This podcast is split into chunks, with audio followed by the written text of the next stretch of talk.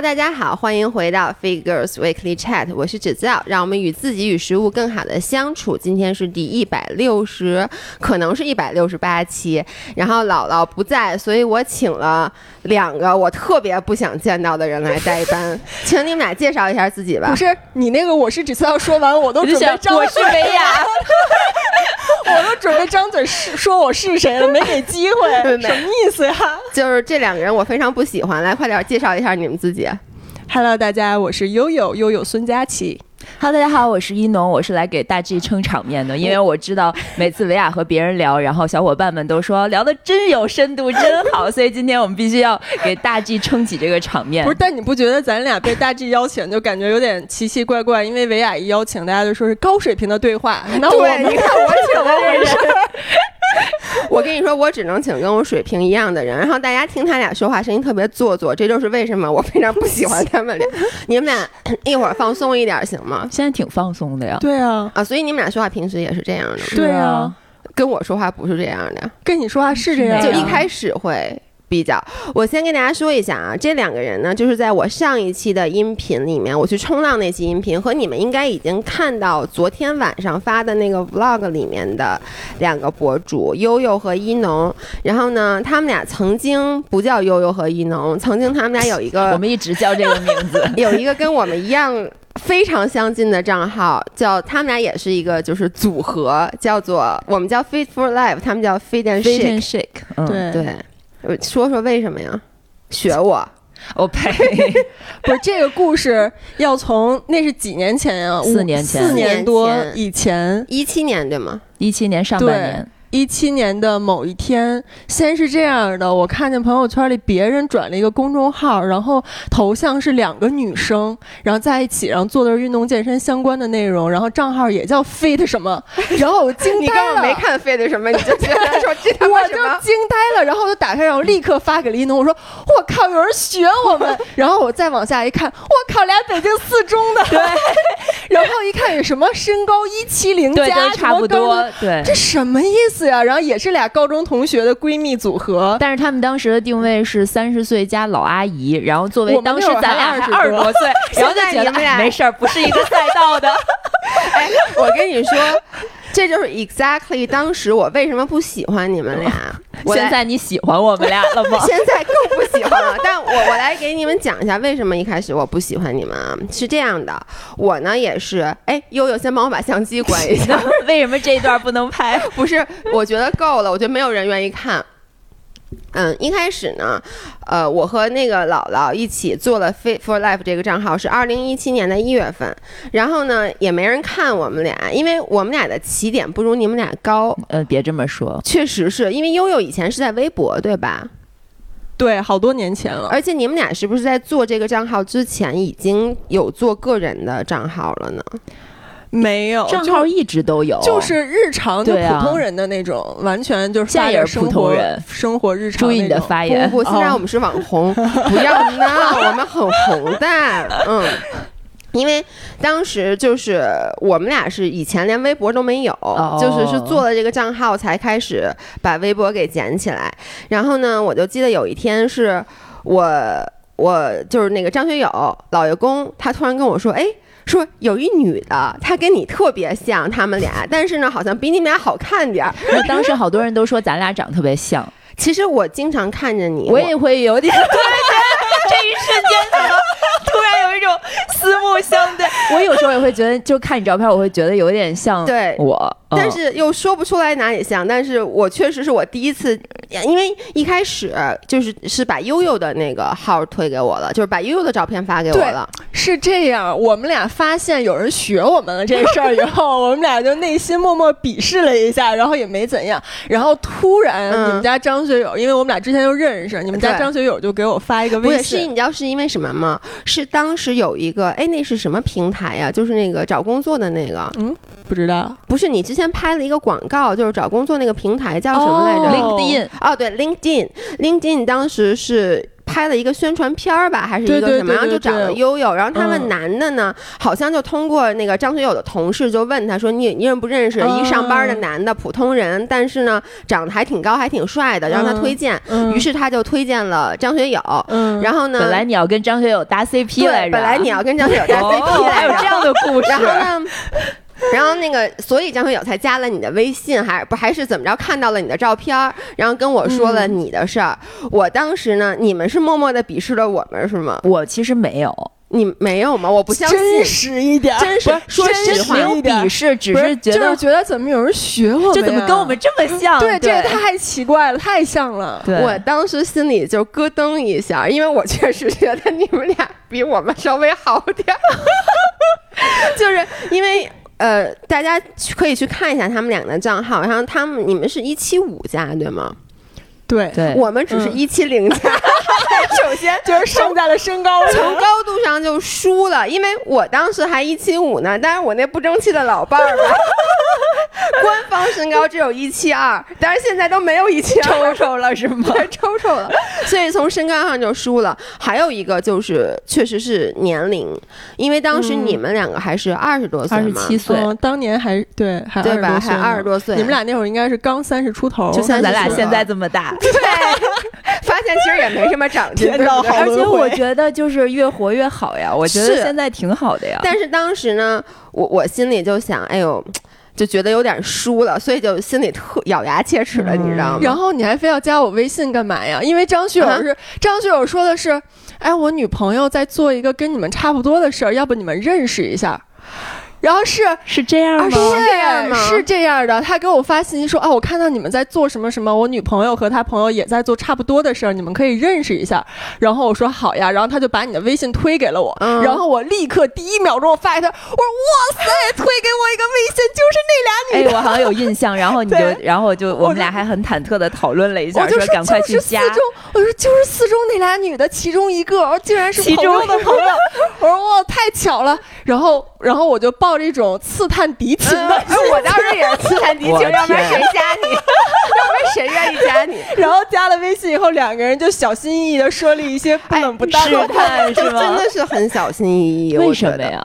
就是想摸清对方的底细，就是想知道，哎，你们做的怎么样啊？你们现在多少粉丝啊？你们这个那时候才刚刚开始，都是刚刚开始，对啊，就刚刚开始才小心翼翼呢。但你我能说，当时就是。大概在前一年里面，我都是那种什么心态？因为我和姥姥，我们之前是没有任何资源，我们俩做的这个行业跟这个完全不相关。你们俩之前是有这个手里是有资源的，所以呢，就看你们当时还接什么广告什么的。然后呢，我们俩当时没有广告接，然后我特别的不高兴。然后你们接了一个九阳豆浆机的广告。看我，你记得也太清楚了，你也记得太清楚了，可记仇了，走心了，走心了，这是。然后我当时就看，我就说，我也用九阳豆浆机，不来找我。九阳豆浆机到现在还没找我，我现在已经不用九阳豆浆机了。嗯，是吗？现在用什么牌子的？现在不喝豆浆了。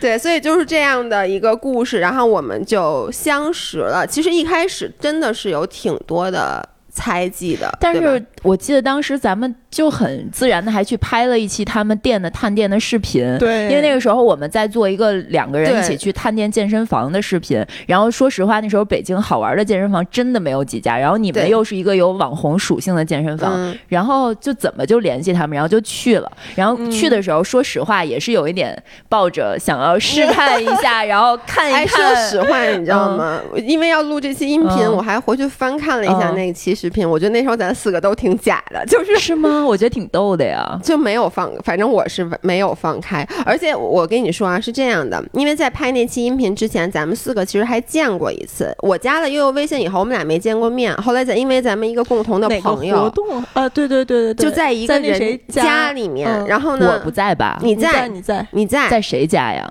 那个。哦，对，在一个朋友家里面，然后咱们不就见面了吗？他当时招了好多。那一次是在拍完之后了啊，拍完之拍之前，真的是拍之前，不可能，绝对是之后。那倒不记得了，反正就是之前。我我对天发誓，因为。这个时间线很好索引的。Anyway，但你知道我的印象就是，我跟你说，我我那次。就是对你们俩有误解，嗯，就是因为我觉得你们俩可能是没放开，因为你们跟那个朋友也不太熟，所以在那个场合，你们俩还保持着一个女性应有的对女性应有的自尊。然后呢，我就是特别不要脸，我还记得我带一个大猩猩大猩猩的头像什么的。然后呢，我就觉得你们俩都。不不自黑，我当时就觉得你们俩不自黑，因为我记得我和姥姥一直在说说我们俩特别老啊什么之类的，然后一农说了一句啊是挺老的，不可能吧？真的假的？你不要杜撰我！我当时心想你他妈的 不是，当时我那次聚会最大的感觉就是我靠，大 G 这个人真的是能量好足，就是一个人撑满全场，你知道吗？对，因为我觉得我有一点是 attention whore。就是，就是我我之前也在音频里讲过，我无法控制自己的人来疯，你知道吗？就人一多，我必须得闹。嗯，其实闹完我特累，我跟你说，到家都快虚脱了。所以说你精力旺盛吗？然后那个就就那次见面以后，后来就没有再，后来好像就没有再见正式的约过。对，直到你们一起去划水，然后我们一起去冲浪。对，然后就变得很。我们俩前两个月还见过一次，就在你练。柔术那次，对，哦，拍视频刚好，对，因为对上号了。他之前不是有一次还在那个播客里面说什么啊，一个别的博主，然后拍的那个素材特别好。我当时一听，你说这不就是悠悠吗？然后，哎，我在这儿就想先说一下这个事儿，真的，因为上次不是我带摄影师正好去拍一点东西，然后碰见大 G 当时生蓝带，嗯，然后我就跟那摄影师说，我说你也去拍点他的这些素材什么的，然后拍完以后我就发给大 G 了。然后我就听到播客里面，他就说什么看完我那个什么 抑郁了，然后觉得那个什么工作状态特别不好。我跟你说，真的不要这样想，就因为你知道我有多少次都在想说，哇塞，我觉得大 G 他们就是。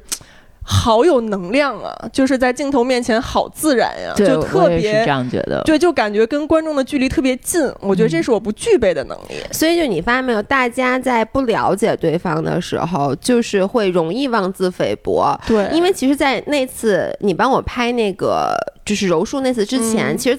大概也就两周之前，姥姥有一次看了你的一个 vlog，嗯，然后应该是你冲浪的，我记不太清了。但是就是因为你们的镜头运用的很好嘛，你们相机的质感也好。然后姥姥当时就跟我说，说看完了以后就觉得我们的视频是垃圾。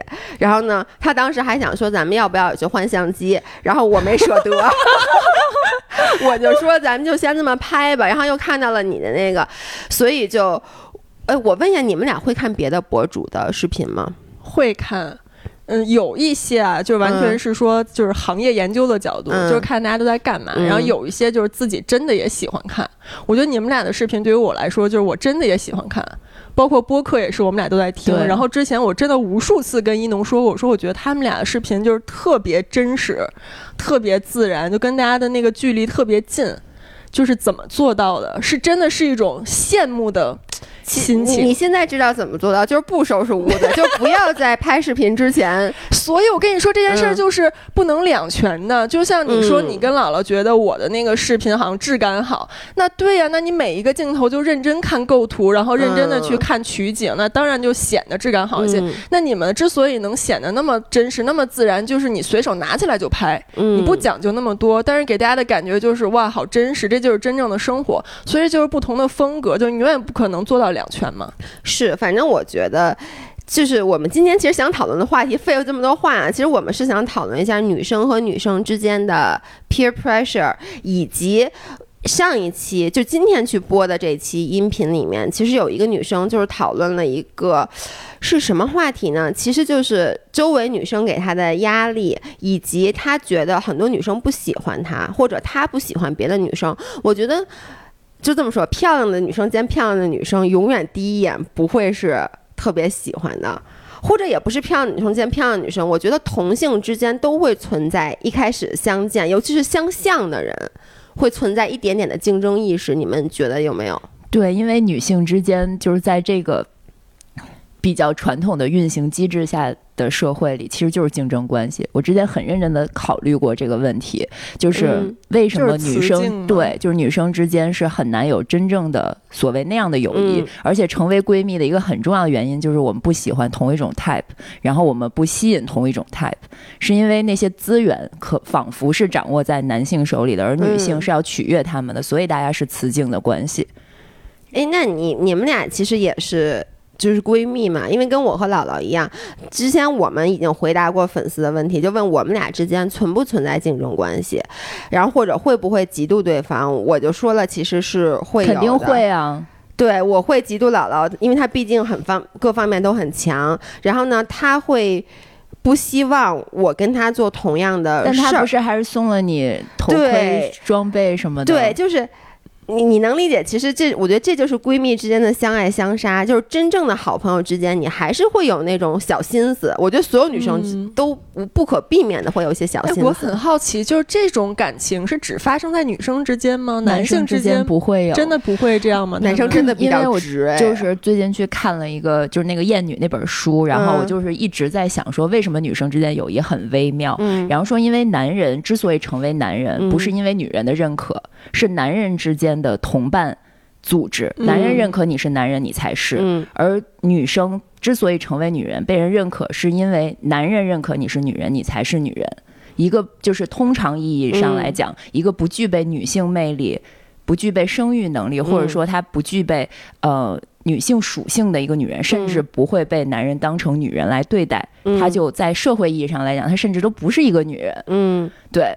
所以就是说，男人他们并不 care。就是他们之间不太是竞争关系，更是伙伴的关系。而且我觉得男生是这样，就是，嗯，怎么说？男生和男生之间，其实一开始，比如说两个人都是 alpha，就是两个人都是那种领头羊、领头狼还是领头羊，我也不知道。就是领头的人，他们见到其实也会产生互相看不顺眼的碰撞。但是男生之间的朋友好像是没有那种女生这种微妙的小心思。就很直，我是我觉得他们如果觉得你也是领头羊，我也是领头羊，咱俩不是一地盘的，不是一村的，你对，我们两个也不要成为朋友，就各各干各的就完了。但是，一旦说你是我的 buddy，我绝对不会说还觉得，哎，你是干嘛跟我干一样的事儿啊？或者说你你，比如说你身材变好了，我身材变不好，这好像真的没有这种。哎，那你们俩有吗？有啊，这个很正常。我觉得我们俩一开始认识的时候就很神奇，因为我们俩都是高中校友嘛。然后，但是呢，我们俩其实不是同学，我比他大一届，是他师姐。但我们俩在高中时候基本上就没说过话。就是你们俩这个眼神让我感觉到害怕。高中的时候 你们俩不是闺蜜是吗？我们俩我们俩上大学以后才变成闺蜜。然后我们高中的时候就彼此知道对方，但就是属于那种远远观望。对哦，你们俩之前也有过咱们现在的那种观望是吧？就是就是我知道哦，比我小一届的有一个学妹，然后好像还蛮有名的，就是就也很高啊，然后又在漂亮，学校里很有名的，对吧？她是高中时候就参加模特大赛，然后就是非常。有名，famous 就是海报会贴在高中楼大堂，然后我们几个女生就会过去看那个海报，然后就会有其他女生说啊单眼皮也没有很好看，凭什么？黑黑的，对，就是反正就是会这样。然后那个时候他在校园电视台，他是我上一届，他是那个电视台台长，然后我比他小一届。后来有一次我就是去应征那个记者，然后就去高二足球联赛，我到现在都记得。然后他就一个人买了一个面。包默默的坐在边上啃，然后就是一副很审视的眼神，就是那种吃两口。我其实是在发呆，对。但是我后来认识他以后，我知道他真的只是在发呆和啃面包。我以 前就觉得他是一个高冷的人，就我刚认识他的时候，为什么大家都会这么觉得？就是我对你，我不是对你印象不好，就是包括我还跟季月聊过这事儿，就是我说我觉得你特别难接触，就熟不起来。然后呢，觉得你总是在观望一切的感觉。后来发现，其实他是一个内向的人。对，嗯，就是你们觉得我在观望、在审视的时候，我我真的是在发呆。我的，我的。我的我的那什么给关了，嗯，你接着说，然后呢？然后对那会儿就是我听说，就是我们下一届，嗯，他们班首先就特别有名，说是知名的校花云集班，就是他们班美女特别多，然后在这好多网红众多啊，真的吗？他们班现在网红就已经四五个，嗯，哦，真的吗？有谁啊？对。那一会儿一会儿聊吧。还有跟你同公司的 哦，真的有跟我同公司的呀？你们之前有没有从他那获取过我们的八卦？都不剪的吗？对，不剪。这我们的音频一刀都不剪，不能说的别说了，没啥不能说的。对，反正就是在他们那个校花云集的班里面，就有一个身高很高的女生，因为我自己身高很高，然后就会别的身高也很高的女生就会格外引起我的注意，然后我就知道哦，有这么一个人存在。然后就是男同学们也会说啊，他们班谁谁谁很漂亮啊，就之类这种。然后就是我就知道有这么一个人了，他也知道我，但是从来没有。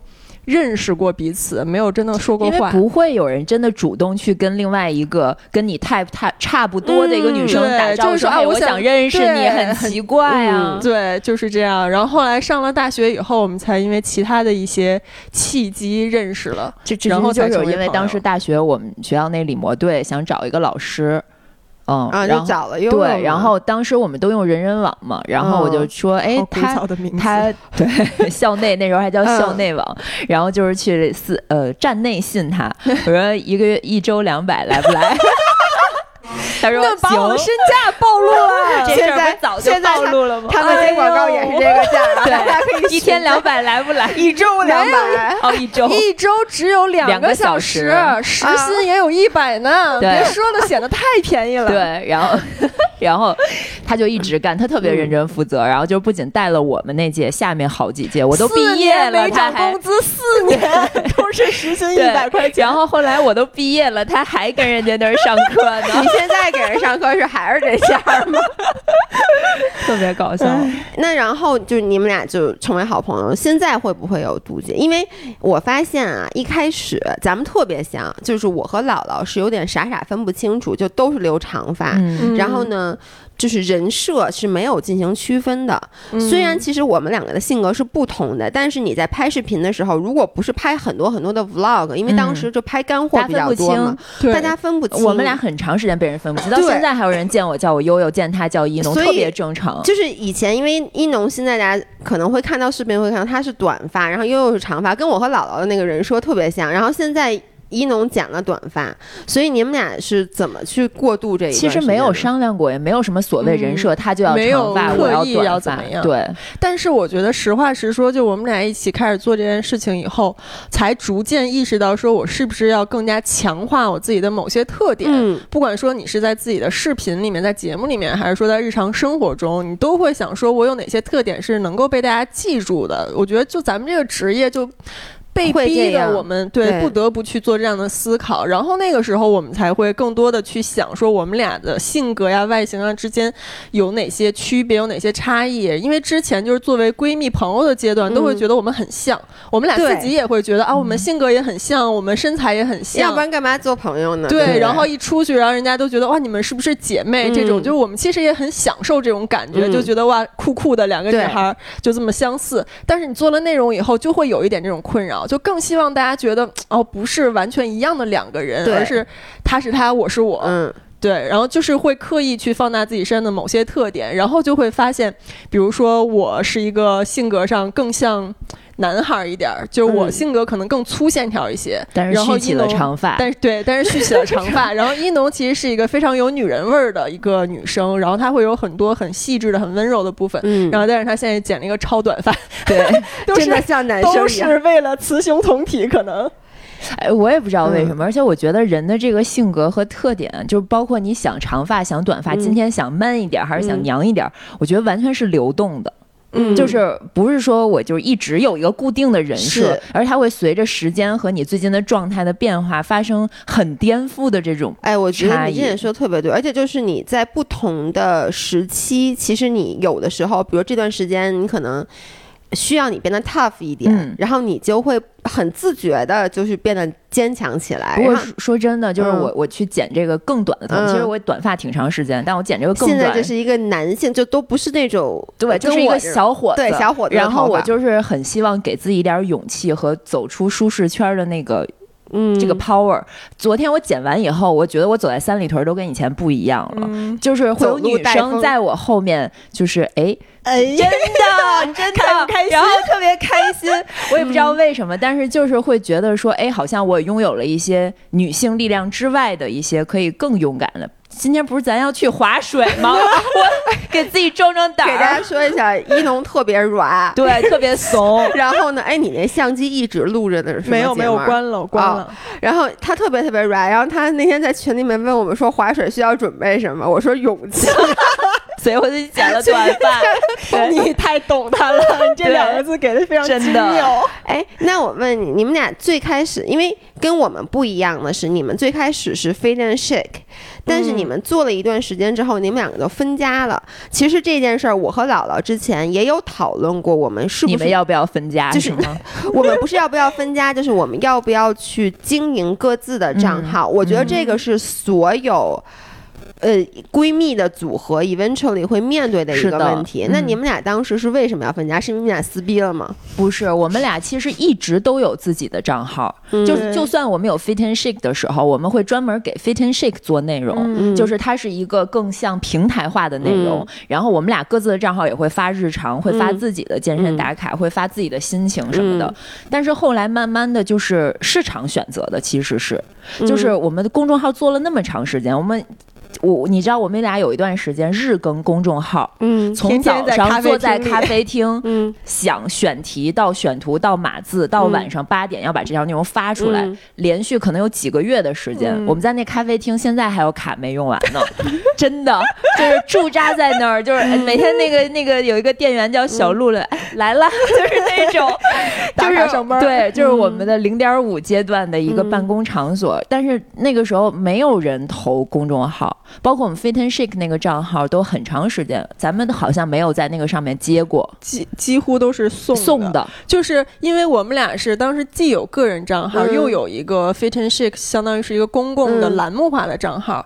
然后做着做着呢，就发现粉丝也更喜欢跟你个人聊天，他会觉得那个账号好像就是一个节目或者是一个官方的东西。但是我喜欢你这个人，我就跟你个人聊。然后呢？就是客户投放的时候，他也更看重个人，他觉得你这个人是真实的，然后这个栏目有没有其实无所谓，就是人的转化率会更高。对，所以后来慢慢的就觉得那个公共的账号就变得有点鸡肋了，嗯，然后我们就觉得可能没有必要花那么多时间在这个账号上，不如都把各自的账号做得好一些，然后也能把自己真正想做的内容就更把它放大化，因为公共的那个账号，你还要考虑说我们两个的共性，我们两个的交集才能放在里。面，但是你个人账号就是每一个人最鲜明的东西，你都可以拿出来，但是也不妨碍就是彼此之间还可以有一些合作的内容啊，对，包括商业活动上面的合作都可以。哎，Fit and Shake 你做了多久啊？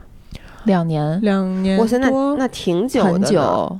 然后两年多就没接过广告，都是送的，几乎是，几乎都是买个人然后送一个。哎，那你们当时分家的时候有没有纠结或者我们？不叫分家，是因为从一开始我们俩就是两个账号。那就放弃飞弹 shake 的时候，你们有没有纠结过？咱俩讨论过，因为毕竟付出了很多，就沉没成本是很高的。对，而且其实当时他是挺坚持的，你记得吗？嗯，就是当时是因为我老公，然后就是他，就是他老在另冷眼旁观我们这个事情，幕后黑手老指挥来指挥去。然后他后来说：“ 你们为什么老要坚持做那个？”就是一个不赚钱的对，一个不赚钱，而且就是说效益也对。然后他就觉得你们花很多的精力，一周要播三次直播，然后公众号日更，嗯。就是对我们来说，几乎占掉了你百分之八十以上的精力。就是他就觉得这个事儿不合理。嗯。然后后来他他先 push 我，我刚开始也是很抵触的。我说不行，这就是我们的孩子，就是已经做了很久了。当你已经做了一个事情两年多，而且他是有积累的时候，你要放弃是特别难的。嗯。但是后来就就我们俩后来又商量了一下。后来怎么就说就不做那个号？就确实也是没啥太大起色。对，就是你真的觉得大家对你们个人都很认可，但是对这个账号的栏目化的内容就反响一般般，就是没有那种正向反馈了。后来也就觉得那算了，我们就试试先把精力往个人的内容上面挪一挪。而且这个账号后来还升级过，现在已经不叫那个名字了，叫美好人生实验室。我们都做黄过好几档节目了，你知道吗？人生实验室，我记得当时你们那个还有。有一个 office 啊，是不是朱桥也在里面？对呀，我们是后来又做过那种平台化、栏目化的内容，发现也是效果不好的。你知道吗？我一直都觉得，其实栏目化的东西要留给专业的团队，嗯，就是嗯你说你个人去策划栏目化的东西，你肯定不如那种专业的栏目策划的团队做得好。那你其实粉丝如果是我啊，我要看的话，我肯定会选择看就是栏目化的去去看栏目化的。嗯我看博主，说白了，我就是看你个人的生活，看你的个人魅力。嗯但是我觉得，就是我觉得你们俩就之所以这个号做的这么好，其中很大原因就是你们没有个人号，就是你们俩所有就真的就是你是这样你所有个人化的内容和你认真产出的那种呃节目也好，都放在这一个账号里，所以大家就是喜欢你，他就只能看这一个号。就是当时说实话，就是在能分开的时候没有分开。嗯嗯就比如说我们俩如果也在，因为 Faithful Life 这个号，其实我们也是前两年是没有没有变现的。嗯第一年是我们俩说好了不接广告，说不想伤害粉丝；第二年是想接了没人找我们，然后。等到你真正开始说变现的时候，你就发现你其实不太容易分了，因为我们俩嗯又没有个人的号。嗯但我特别好奇一点，就是我自己会有这个小心思。嗯你们俩在分的时候会不会看，比如说，哎，谁的账号做的更好一点，谁的粉丝更多，谁的 engagement 更好，然后广告商更喜欢谁的账号？就是呃，会不会其实是这样的，就是咱们三个的账号嗯都是竞品，一定程度上来讲是这样的。是的，所以但你们俩是，但是你们俩是闺蜜，就比如说，如果我跟姥姥现在分的话，，呃其实不太，因为就是我们俩的账号分开以后，你会很明显感觉到，就是你一直很真实的表达的你的那一面，嗯，就是会吸引那个相关的这个品牌嗯和合作方。嗯然后其实他要投你之前，他还是会看一下你的账号的。就是你的态度、你的生活方式、嗯你整个人的状态和嗯气质。就比如说，他真的是更野生，嗯我就是更 city 一点。嗯就是所以有很多就是可能更城市生活方式的品牌，他就愿意跟我合作。但是，一些更户外、更野生的，就会选择跟他合作。那你们俩内心会比吗？比如说。他的粉丝多，你的粉丝少，然后或者说我我找他的广告多，嗯，就是会看，就是我实话实说是会看的。然后，但是呢，这也是一个会看我的视频吗？现在？我不怎么看，对我也完全不看他的视频。就会产生焦虑。哎，你就是对我来我跟说啊，你说我们的产生焦虑。我们的账号是这样的，如果是我和姥姥单独的那个视频，我也不太看姥姥的。但你们一个账号都不看彼此的内容吗？我我会偶尔会看，比如说他跑背靠背马拉松嗯这种我会看，但平时主要是我太了解他了啊也，就是我们俩一个礼拜见见五天，你说我还看他的视频，他拍什么我不知道吗？对，就是这种，比如他要是拍一个。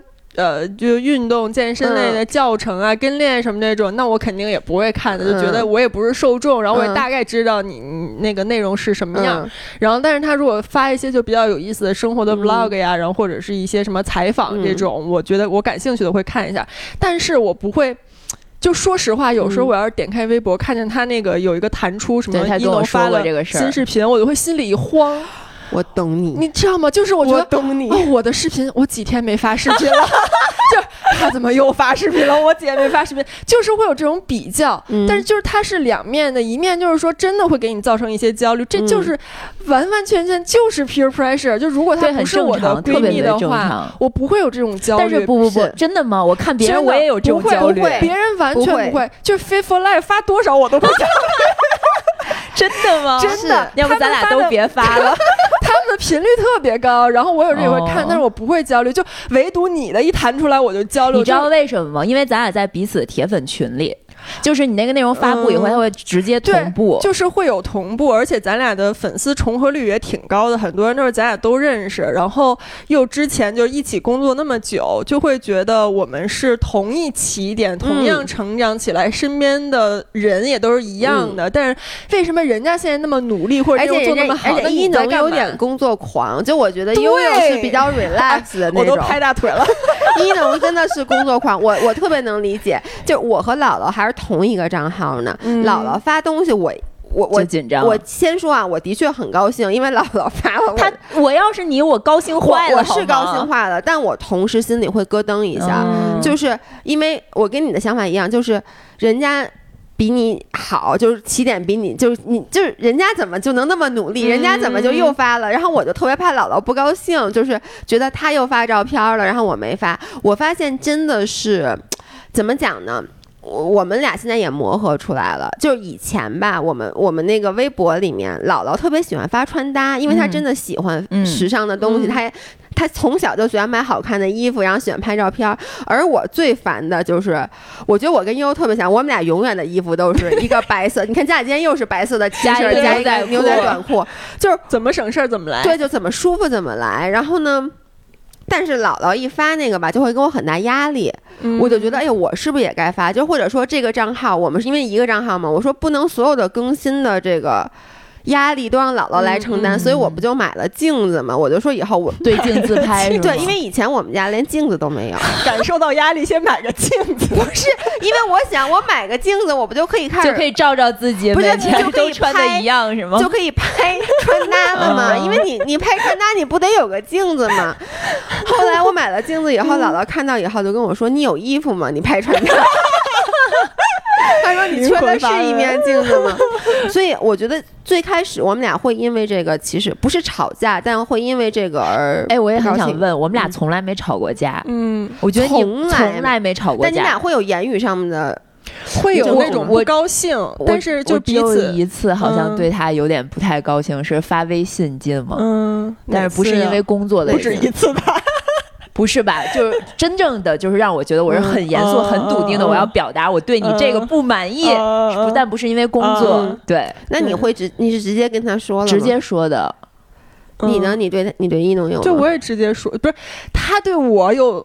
就是有意见的时候，我也会直接告诉他。有意见，对我也会告诉他我的想法。对，然后就是也是会很直接的表达。但是会会会因为这个激烈的争执起来不会没有，就是说完了就过去了。对，就说完了这事就过了。就是我觉得我的内心，我会觉得我们俩虽然是特别好的朋友，嗯，我觉得就是他是我生命中不可替代的朋友，嗯，真的。但是呢，我觉得他是他，我是我，就是我没有办法用。我的价值观去要挟他，对，不可能的。而且我觉得他独自精彩也很好，就是他也很精彩，他活在自己的那个，就是他的价值体系里面。他因为你们俩其实非常不一样，对，非常非常不同。哎，那你们俩当时做同一个账号的话是？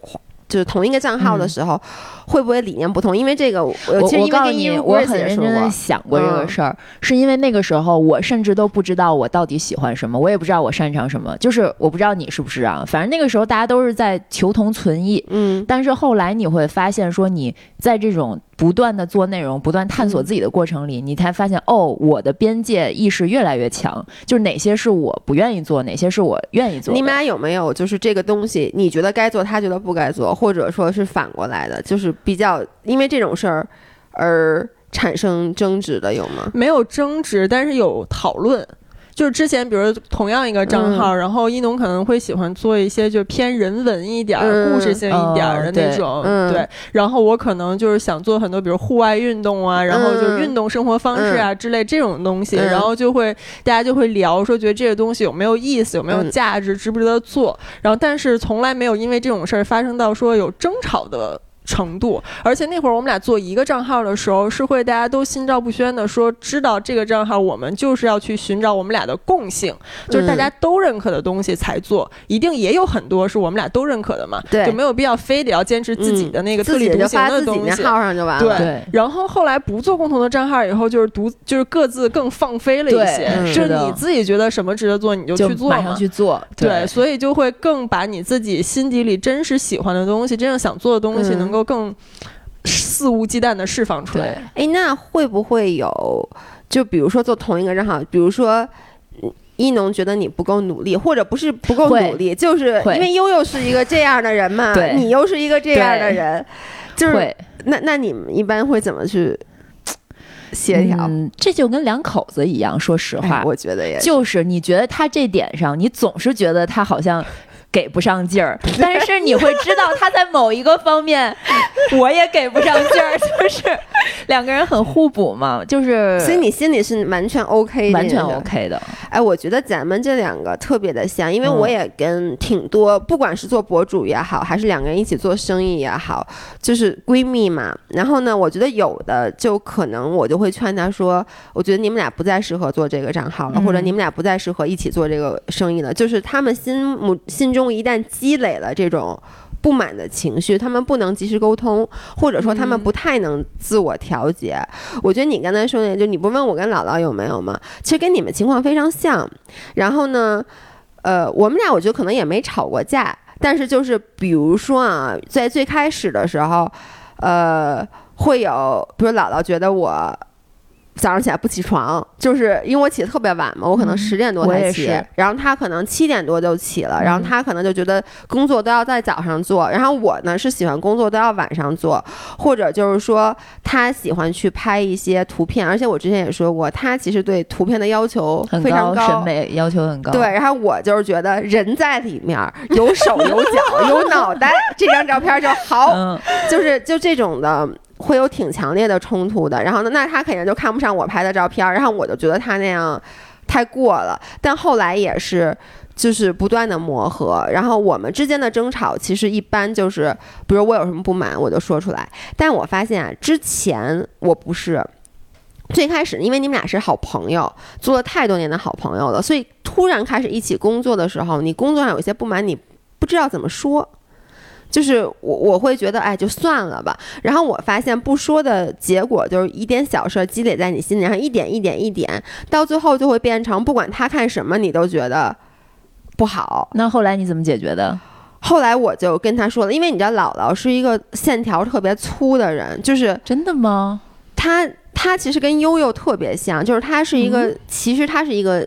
很男性化，就是他的情绪非常稳定，他情绪非常稳定，稳定。然后，并且他的，呃，就是他共情能力很差。嗯，什么叫共情能力很差？就是当你的情绪发生波动的时候，他感受不到。嗯，就是很多时候我对他的不满，我觉得我已经表现出来了，但丫不知道。对男朋友、对老公的好多人都这么说，就比如说，比如说他有一段时间老老出去骑车，然后呢，我就会觉得。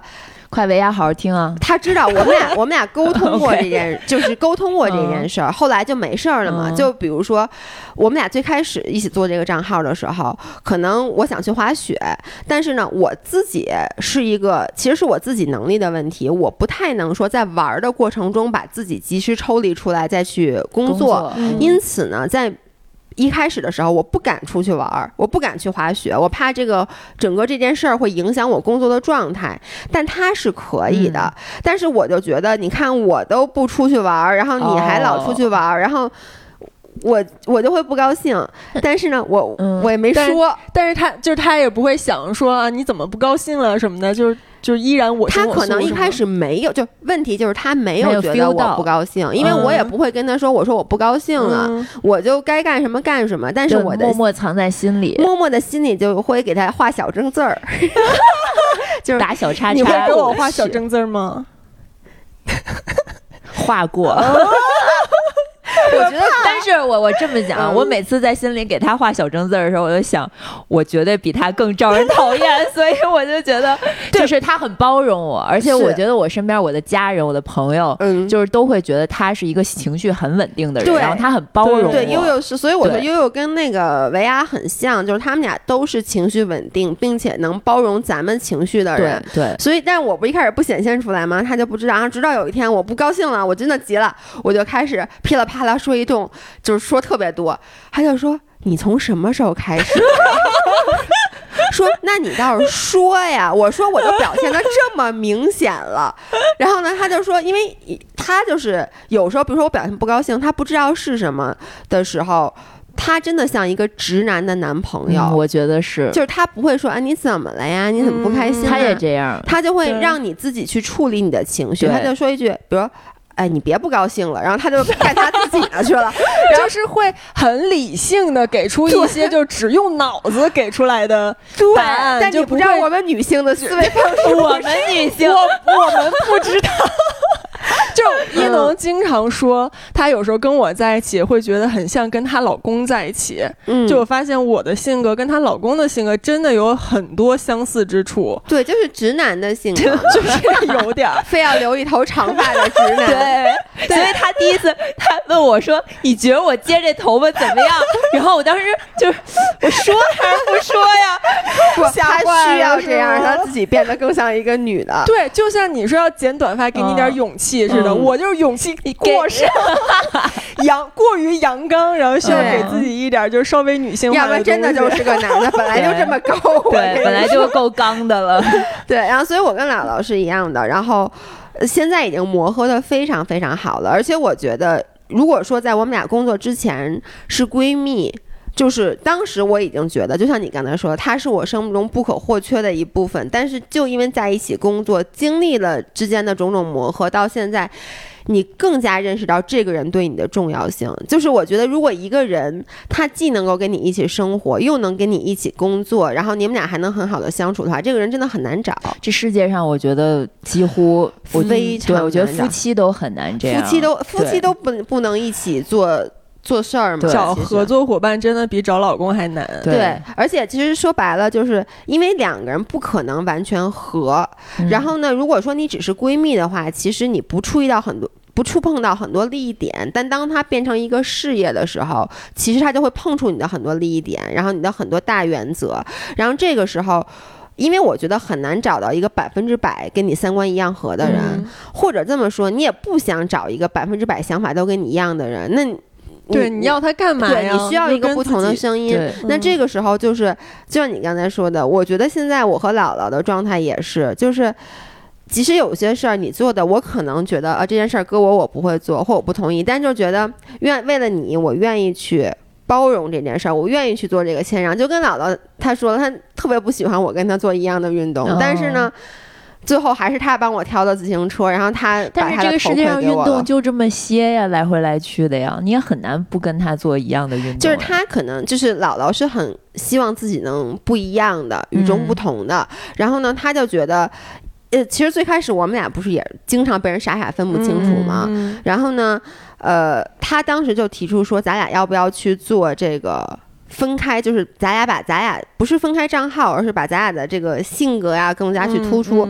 但我当时就觉得没必要，而且我有一点没有安全感，就是我觉得我自己做不行。我懂你的那种感觉，你懂吗？就是怕，就是怕落单儿。对，所以就是其实说实在的，就是当时很多人觉得我们俩像或什么，我是没有很强烈的愿望说非非要 tell the difference。我觉得。嗯，倒也不必，就是我觉得我待在这个舒适区里，有人罩着我也挺好的。我也觉得，因为我觉得我们俩都一样，反正有什么事儿我不行他来嘛，就是就是那种觉得真的就是像老公一样的，就是他是一个能够罩着你的角色。然后呢？但他就一直想去把我们俩分开。他当时就说：“哎，咱们俩要不要把这个，比如说外貌啊，从造型上面去做区分？”然后我就觉得也没有什么，也没有什么必要。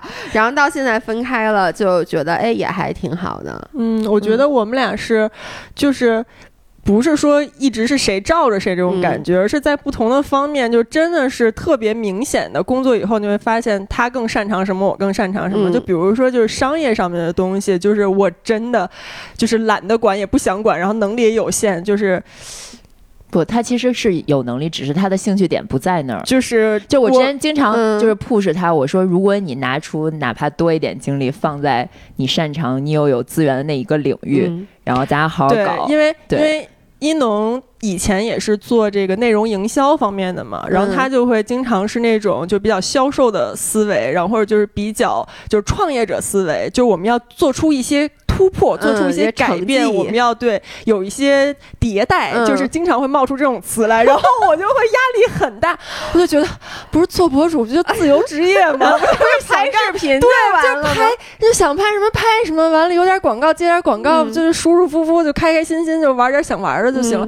然后他就是我们要做出一些改变，我们要迭代，我们要往前跑，我们要跑得快一点，就是属于这种。然后就觉得啊，为什么要这样？因为我觉得我没有安全感。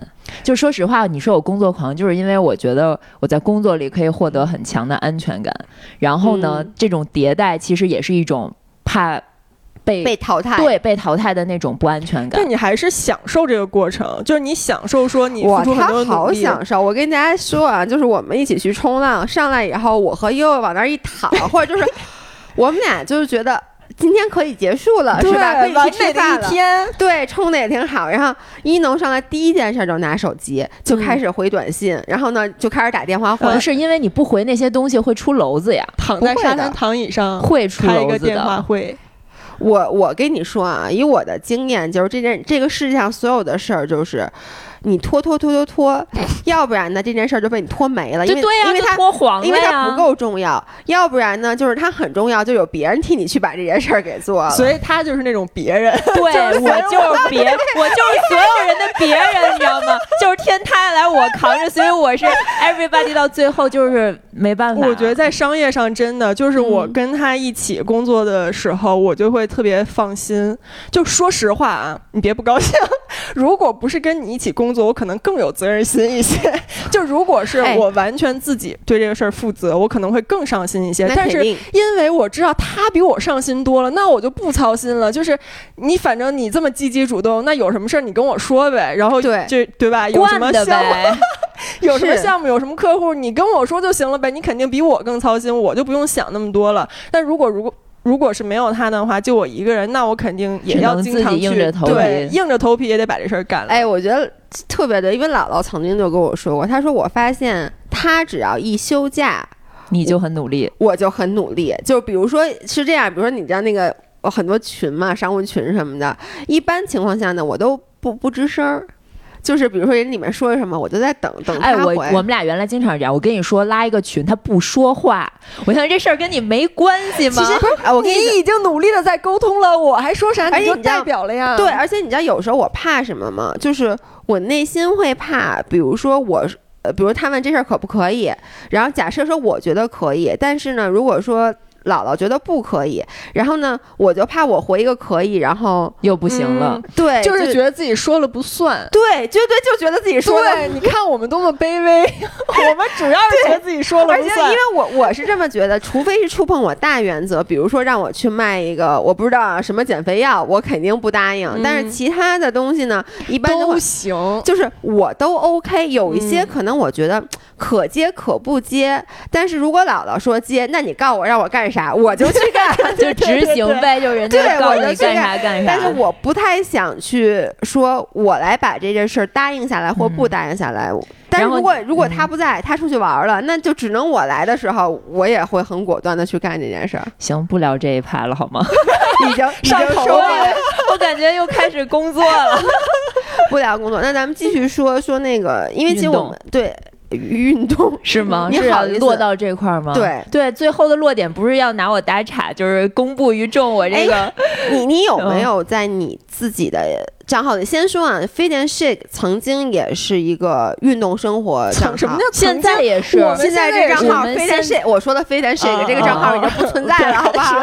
然后呢，其实当时我们也是一个运动账号，现在我们也。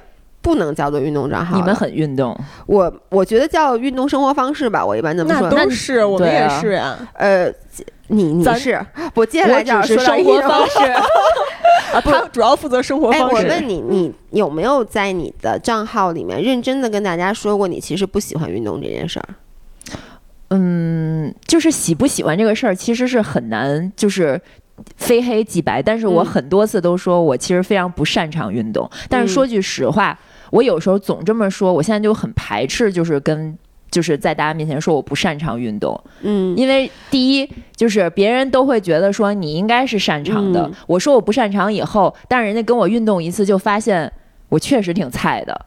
这是第一，哎，我觉得你其实还 OK。对，我觉得他他自己给自己洗脑，对我刚要说，你老这么说，你就会给自己洗脑。对，然后你就老觉得我这个不擅长，不擅长。不，因为 peer pressure，因为我们这个行业就是说，所有做健身博主的人，他要么以前是教练，要么是 exactly 运动员，要么就是说，就是比如说 peer pressure 最强就是他从小他擅长几乎所有的运动，然后我们俩一起去学一个东西，我学自由泳，我老公在海岛教我教。教了可能很久，而且都是在去海岛之前我就开始学了，就学不会。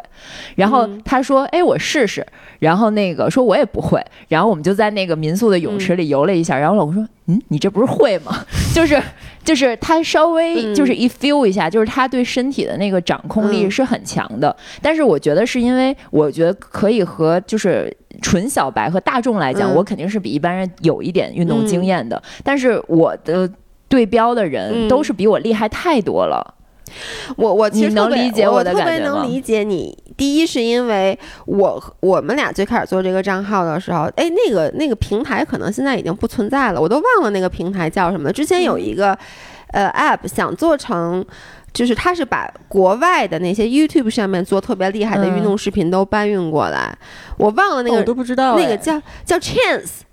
不知道，chance 还叫 change，我给忘了那么一个 A P P，然后当时也是邀请了我和姥姥入驻，然后呢，我们就当时刚开始做，还一七年，我们就开始，我们那时候拍的全部都是训练视频，就干货视频，我们就往上放，我我从来没有。被人那么骂过，就是就骂的很难听。我觉得那个平台现在可能已经不存在了。是这样的，那个平台一开始呢，它就是搬搬运，它百分之九十九的内容是搬运国外的大神，就那种哦大壮，如果是女的，就那个屁股上面能放牙签那种的。然后呢，我们可能是。唯一或者唯二的这原创博主，他还有一些就是台湾的练得很好的，但他里面基本所有亚洲人都是那种 YouTube 上面那种，就是 A B C 那种，就练得很好。然后呢，亚洲一般都是隆胸的，反正都胸大屁股翘那种。然后我们俩那身材，再加上我们俩那视频质量，放在放在那儿呢，呃，views 是有的。他一开始没有开放评论功能，他也然后呢就一直那么着，可能弄了两三个月。突然有一天晚上，那个他们那个小。也不叫小二，叫什么？他们那小编就跟我说说，哎，明天我们这个平台要开放评论功能了，说想先给你们打一声招呼。我说这跟我打什么招呼？做好心理准备。他确实是想让我们俩做好心理准备，但我暴风骤雨，我想都没想。结果第二天开放了评论，哇塞！就是因为我觉得看那个。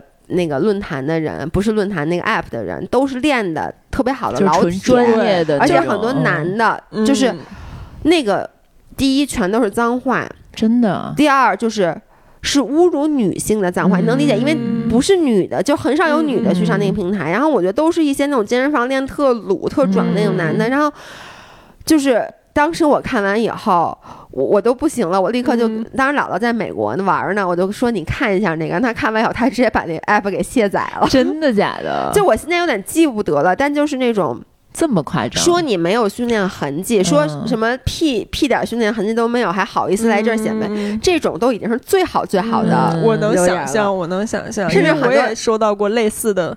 那种就评论，就那种什么什么什么这家女的什么，就是那种特别脏的脏话那种的，所以我特别能理解。就是其实一开始大家心目中的运动博主，都是那些曾经是教练或者至少打比赛或者曾经是运动员是专业的。所以后来我们俩就是说，咱做不了运动博主了，那就叫运动生活博主吧。但就又开始面对一个新的问题，就姥姥的体育其实确实是好的，她从小就是你也很好。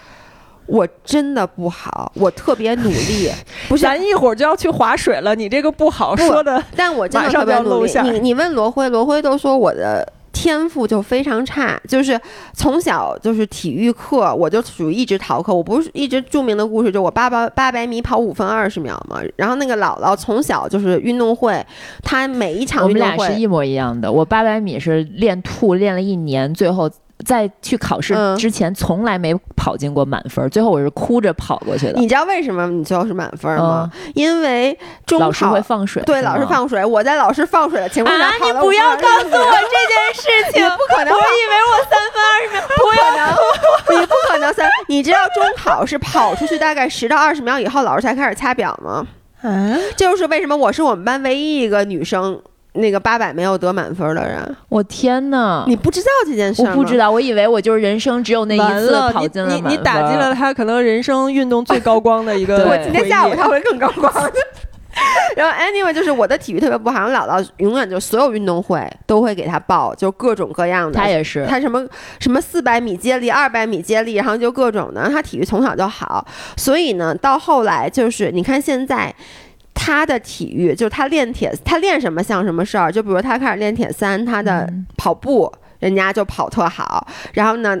然后那个骑车，据说是北，他跟我说他在他们那个圈子里面，反正也都骑得算很好的那种的。所以他要是他为什么一直没有报铁三的比赛？是姥姥跟我说，我只要比铁三，我是想站在领奖台上的。我起鸡皮疙瘩了，我的天哪！你能理解？所以我跟他在一起，我的压力好大。他不想让我跟他做一样运动，我他妈愿意跟他做一样运动的，他也不问问我，他不问我为什么不爱跑步。第一，我本来就不爱跑步；第二，跑步啊。他跑一个，他每次跑一个，比如说配速五分半，他觉得是他的慢跑，literally 他觉得是他慢跑。我是，就是我真的是一顿加油猛如虎，一看一看什么那个配速八分半那种的，就是就没法比，你知道吗？所以我跟你，我特别能理解你，但是我想说的是什么呢？我觉得我特别努力。第一，就是我改变了方向。我发现我跟你一样，就是我本身是不 enjoy 那种跑步啊，就很枯燥的这种枯燥的运动。对，然后我比较喜欢玩儿，这是第一。第二就是。我会特别努力，就比如说划水，你太努力，你太勇敢了。我觉得你是不怕的，你知道吗？其实不是，其实就是你胆儿大。比如说我为什么就最近一直在连着去，一个是因为不太忙，一个是就我想练那个跳台子，就是一百八，就是正脚上台子，然后反脚落。然后呢，我。前两天都是他七点关门，我都滑到七点零一，就是最后一圈儿。然后别人就说你怎么那么能滑呀？然后也不下来。其实就是因为我深知我的这个身体协调性是差的。我觉得高个子人身体协调性都不太好。然后呢，我本身体育天赋真的很差。就是我爸不是说我们家人没有运动细胞。然后我要是想练成这个，别人可能摔三次，真的就跟我一起去一女孩，就是一个。女孩特别瘦，然后看上去非常软，但人家恨不得第三次就成了。然后呢，特别瘦，反正练特别好。然后我就可能是练了摔了三十次，我还没有成。那我觉得我就只能不停的摔，不停的摔，不停的摔。那你为什么就一定要想要去做到最后的那个东西呢？就是因为，因为如果你能划圈以后，你接下来你下一步想要继续快乐，就是因为划水你一旦能绕圈了，一开始是特别兴奋的，但你绕了一段时间，你就觉得没劲了嘛，就跟你冲浪要多有一点挑战。对，就是你第一次能冲上白浪站起来很开心，第二次你抓到自己的第一个绿浪，你心满意足。就是每一个阶段的那种快乐是不一样的。对，然后你对成就感会升级。是的，就是你绿浪，你后来说哦，我抓绿浪没问题了，那你就得。得能斜跑了，要不然我直着冲已经太快了，没有欲望，那我就得能斜跑。然后你下一步可能又要去冲更大的浪，其实就是要不断进阶。但就是说，有的人可能他很快就能掌握这个技能，有的人很慢。而我觉得就是，如果说你不够坚持，你就会。停在这儿，然后呢，你就找不到快乐了，因为我会的我已经会了，然后没啥意思了。然后新的你又不去努力的话，你就会放弃这个运动。但你需要时间，我觉得对，就是只需要心态特别好的一点，就是他不着急，对，就是他不急于求成。可能也是因为你本身就已经在享受这个运动的过程了，所以你觉得我慢一点没关系，就是哪怕我练十次二十次，但是也挺开心的。其实你也是急于求成，但问题是你你急你没用啊，你成不了，那你就是我我真的就觉得就是。是坚持，但你就还是有这个耐心，是因为我不练这个，因为我不擅长任何一项运动。就你说我要这不是我的台词吗？为什么要抢我的台词？我咱俩都不擅长，所以我为什么今天跟你说？我觉得一农他真的是有点妄自菲薄。你看他冲浪，其实他核心教练都说你核心是好的，但你老自己说我不行，我不行，我不行，因为我怕。他这个也就相当于是你们说那种自黑，就是我先把自己的短接出来，然后别人就别再说我了。我觉得是有点这种心态。不是，你知道我的感觉是什么？比如说我去 Lululemon 的活动，就他们全都是那种真的大大神，你知道吗？我知道。然后我说完，我都不是自黑，就是。就是我说我真的不太擅长，就不太行。我就是开玩笑，我就说我这个叫什么练啥啥不行，拍照第一名。然后一开始人家都会说啊不可能什么的，真的一起玩了几次运动以后，人家都不是说就是人就闭麦了，你知道吗？就没有办法说了，你知道吗？就是那我还能说啥呢？就是大家确实不在，完全不在一个 level 上。那你但是我想说的是，就是。我这么不擅长运动，然后我的时间也很有限，我不可能就是每天拿出八个小时去搞这件事儿。但是我还是很感谢我做这个运动的工作，就是它把我变成了一个。我有在运动习惯、有在动着的人，这已经比本来的我要好了一些。就如果你现在不是一个运动生活博主的话，你压根儿可能就不运动了。对，他也会运动的。不，我觉得一农挺厉害的一点就是说，他明明一直说他不喜欢运动，也不擅长运动，但是他其实有在对有在坚持那么多年。我觉得他是对于运动的结果是有要求的，就对自己要求比较高。我觉得这点可能跟姥姥有点像，就是还是比较自律，就是觉得我的我要管理身材，然后我要管理我的健康。对，所以是一个他是比较目标驱动、结果驱动的。这个还是他他，你知道，我觉得他自律。哪一点特别让那天让我还挺吃惊的，就是一农其实特别爱吃，对。然后呢，他那天我我们就说嘛，碳水胖还是脂肪胖？他说他最爱吃油炸碳水。然后我们那天在吃那个粤什么什么那哪儿菜东南亚菜，南洋风对南洋风味有一个虾片儿，那虾片儿特好吃。然后我就在那儿吃，然后呢，我跟一东说这特好吃，他拿起一片咬了一口，说嗯是不错，然后把剩下那半片给放下了。我觉得这个是。需要很强的自律能力的，是啊，但我习惯了这种生活，我习惯了和我所有人性底色当中的贪婪吃就是对抗，就是习惯了。对，因为我其实在这儿想给大家去证一下名。很多人觉得说，我们不是最近已经改风格了嘛？就跟大家说要更好的拥抱自我，然后要放松，然后要什么就想吃什么就吃什么。但是我并不是告诉大家就完全放任自我，就去捡什么高热量的食物都去吃。我我那天去参加那个外星人的活动，你们。有一个人说的一句话，我觉得特别对。他说：“都说冲浪是特别自由的运动，很多人冲浪是为了追求极度的自由。”他说：“但是我觉得没有，呃，没有呃纪律或者没有自制的对比下的自由不叫自由。是的，就是你如果说说我想吃那些高热量的食物，就是但是你不能说我就不完全不自控，就你没有自控的放纵。”是不好的，放纵是就是我听你们节目，就是说拥抱自己这点，其实我是用了很多年才达到现在这个状态。我之前是比现在克制到令人发指的，就我现在其实是会允许我吃一些我真的喜欢吃的，比如炸鸡，比如说一些鸭货、卤味什么的。其实那些不健康，但是我还是喜欢吃，就会允许自己吃。但是呢，我就是在这种平衡之后，我就知道我得去运动。我得通过运动让我能够把我吃下去的这些东西消耗掉，就跟每次跑步的时候，我脑子还都想的是一会儿要吃一大披萨，对对对，就是类似这种。所以我觉得一农就是在生活里一直是心里绷着一根筋儿，就是这根筋一直都在，就是一种自律。我应该吃什么，然后怎么样去控制，然后我今天是不是应该去运动了？我得消耗多少才可以？然后身材得保持在是一个什么样的一个程度？所以我觉得他能坚持运动这么多年，然后还说自己不喜欢，但也。坚持下来，真的就是自我管理能力非常强，而且他不是真的完全不喜欢。我还是运动完了我会有快乐的，对。但是去的路上就很紧张，比如今天要去划水，我已经焦虑了两三天了，就是真把他吓了，对呀，就能开出脑震荡，带上你的勇气给吓坏了。因为我我觉得像冲浪什么的，他也是开心的，对不对？不，他的情绪起伏非常大，我觉得这点你们俩挺像的。对，就我跟一东在一起的时候，经常就是这件事儿，我的我就心如止水，情绪像水一样平静。然后他可能心里已经经历了一百八十个来回了，就是一会儿高兴，一会儿难过，一会儿高兴，一会儿难过。就我们俩以前工作的时候也是，比如说接了一个什么广告或者一个什么样的事儿，他会特别突然特别开心，就是啊，就是那种，然后然后我没有反应，对，姥姥也是，就觉得。难道不应该我们接吗？说这有什么呀？对，而且我说。这还这活儿还没干呢，有什么可高兴？钱还没到，我就是还没干活，我觉得钱都已经挣了。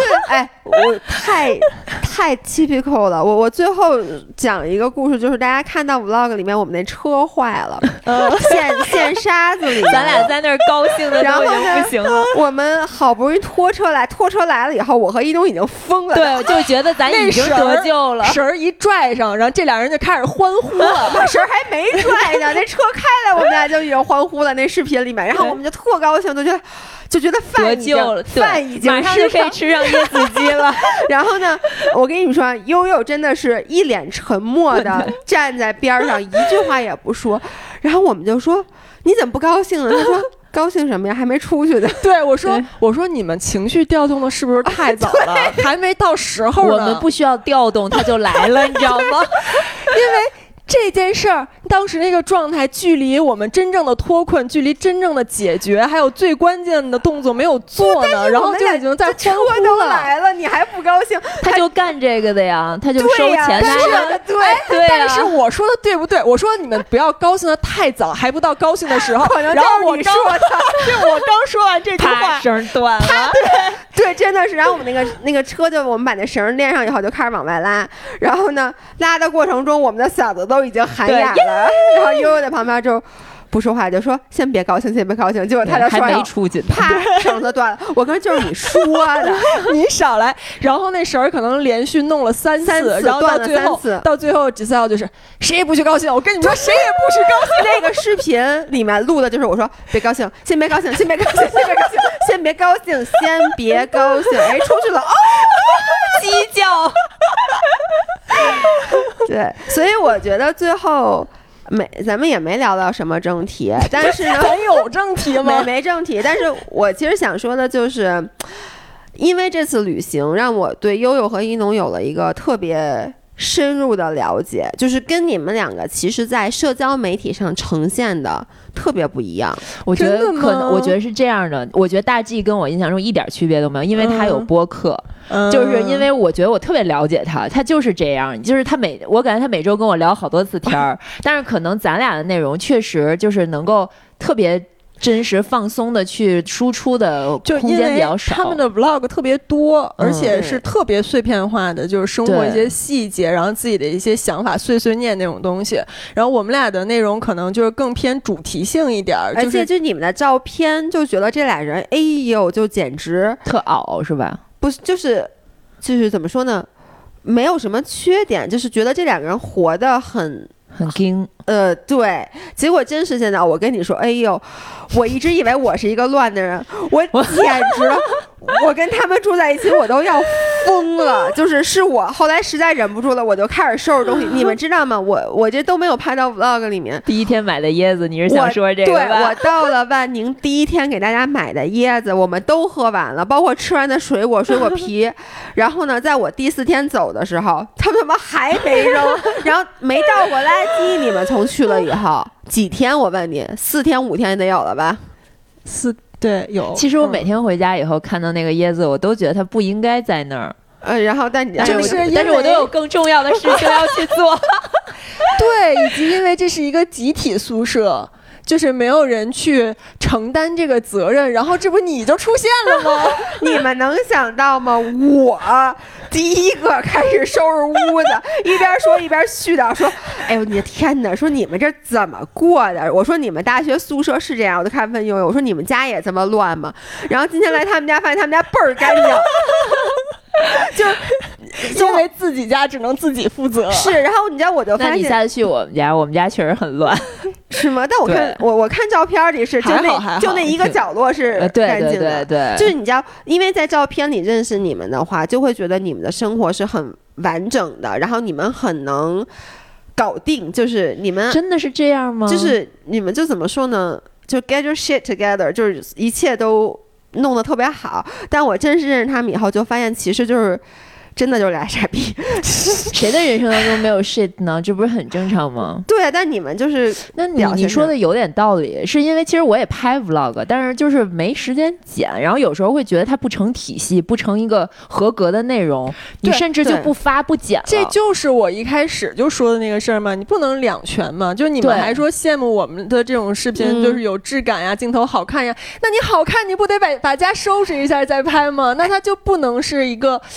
那么放飞的，那么就是真实的一个东西，你就稍微美化一点点的生活。反正就是刚才一农说，你说你拍了好多碎片，后来觉得不成体系。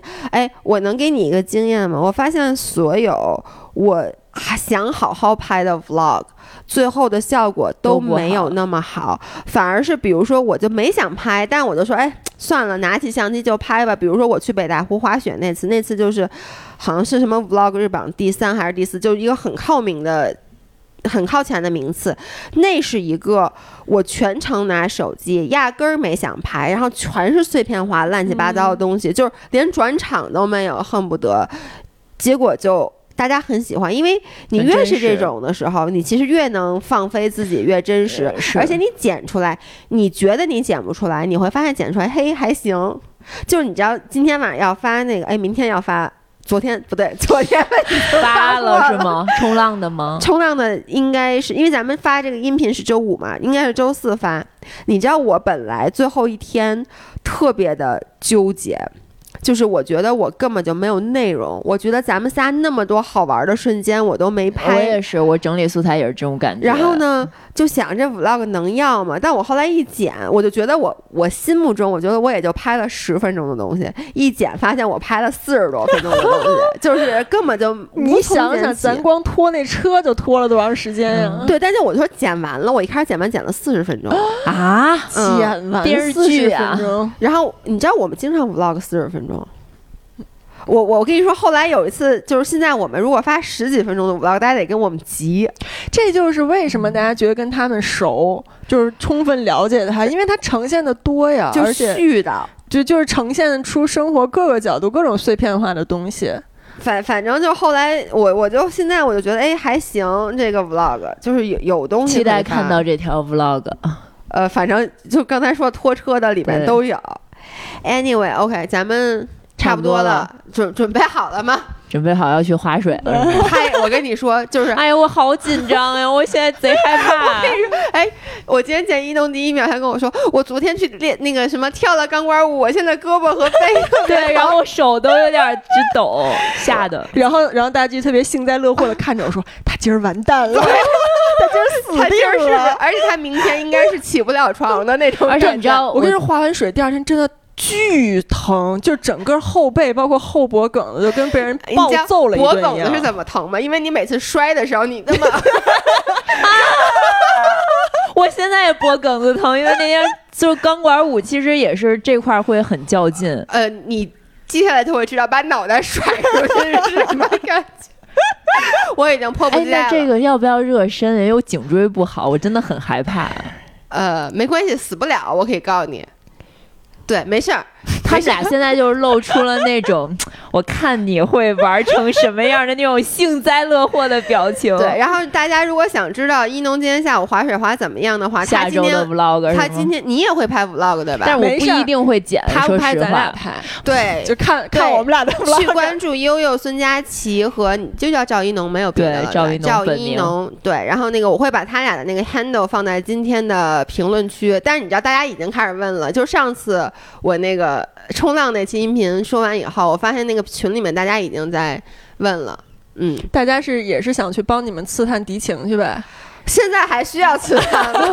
没有，是真的想想去关注一下。谢谢大家，谢谢 Faithful Life 的粉丝们。OK，那就这样，我们下周再见，拜拜，拜拜。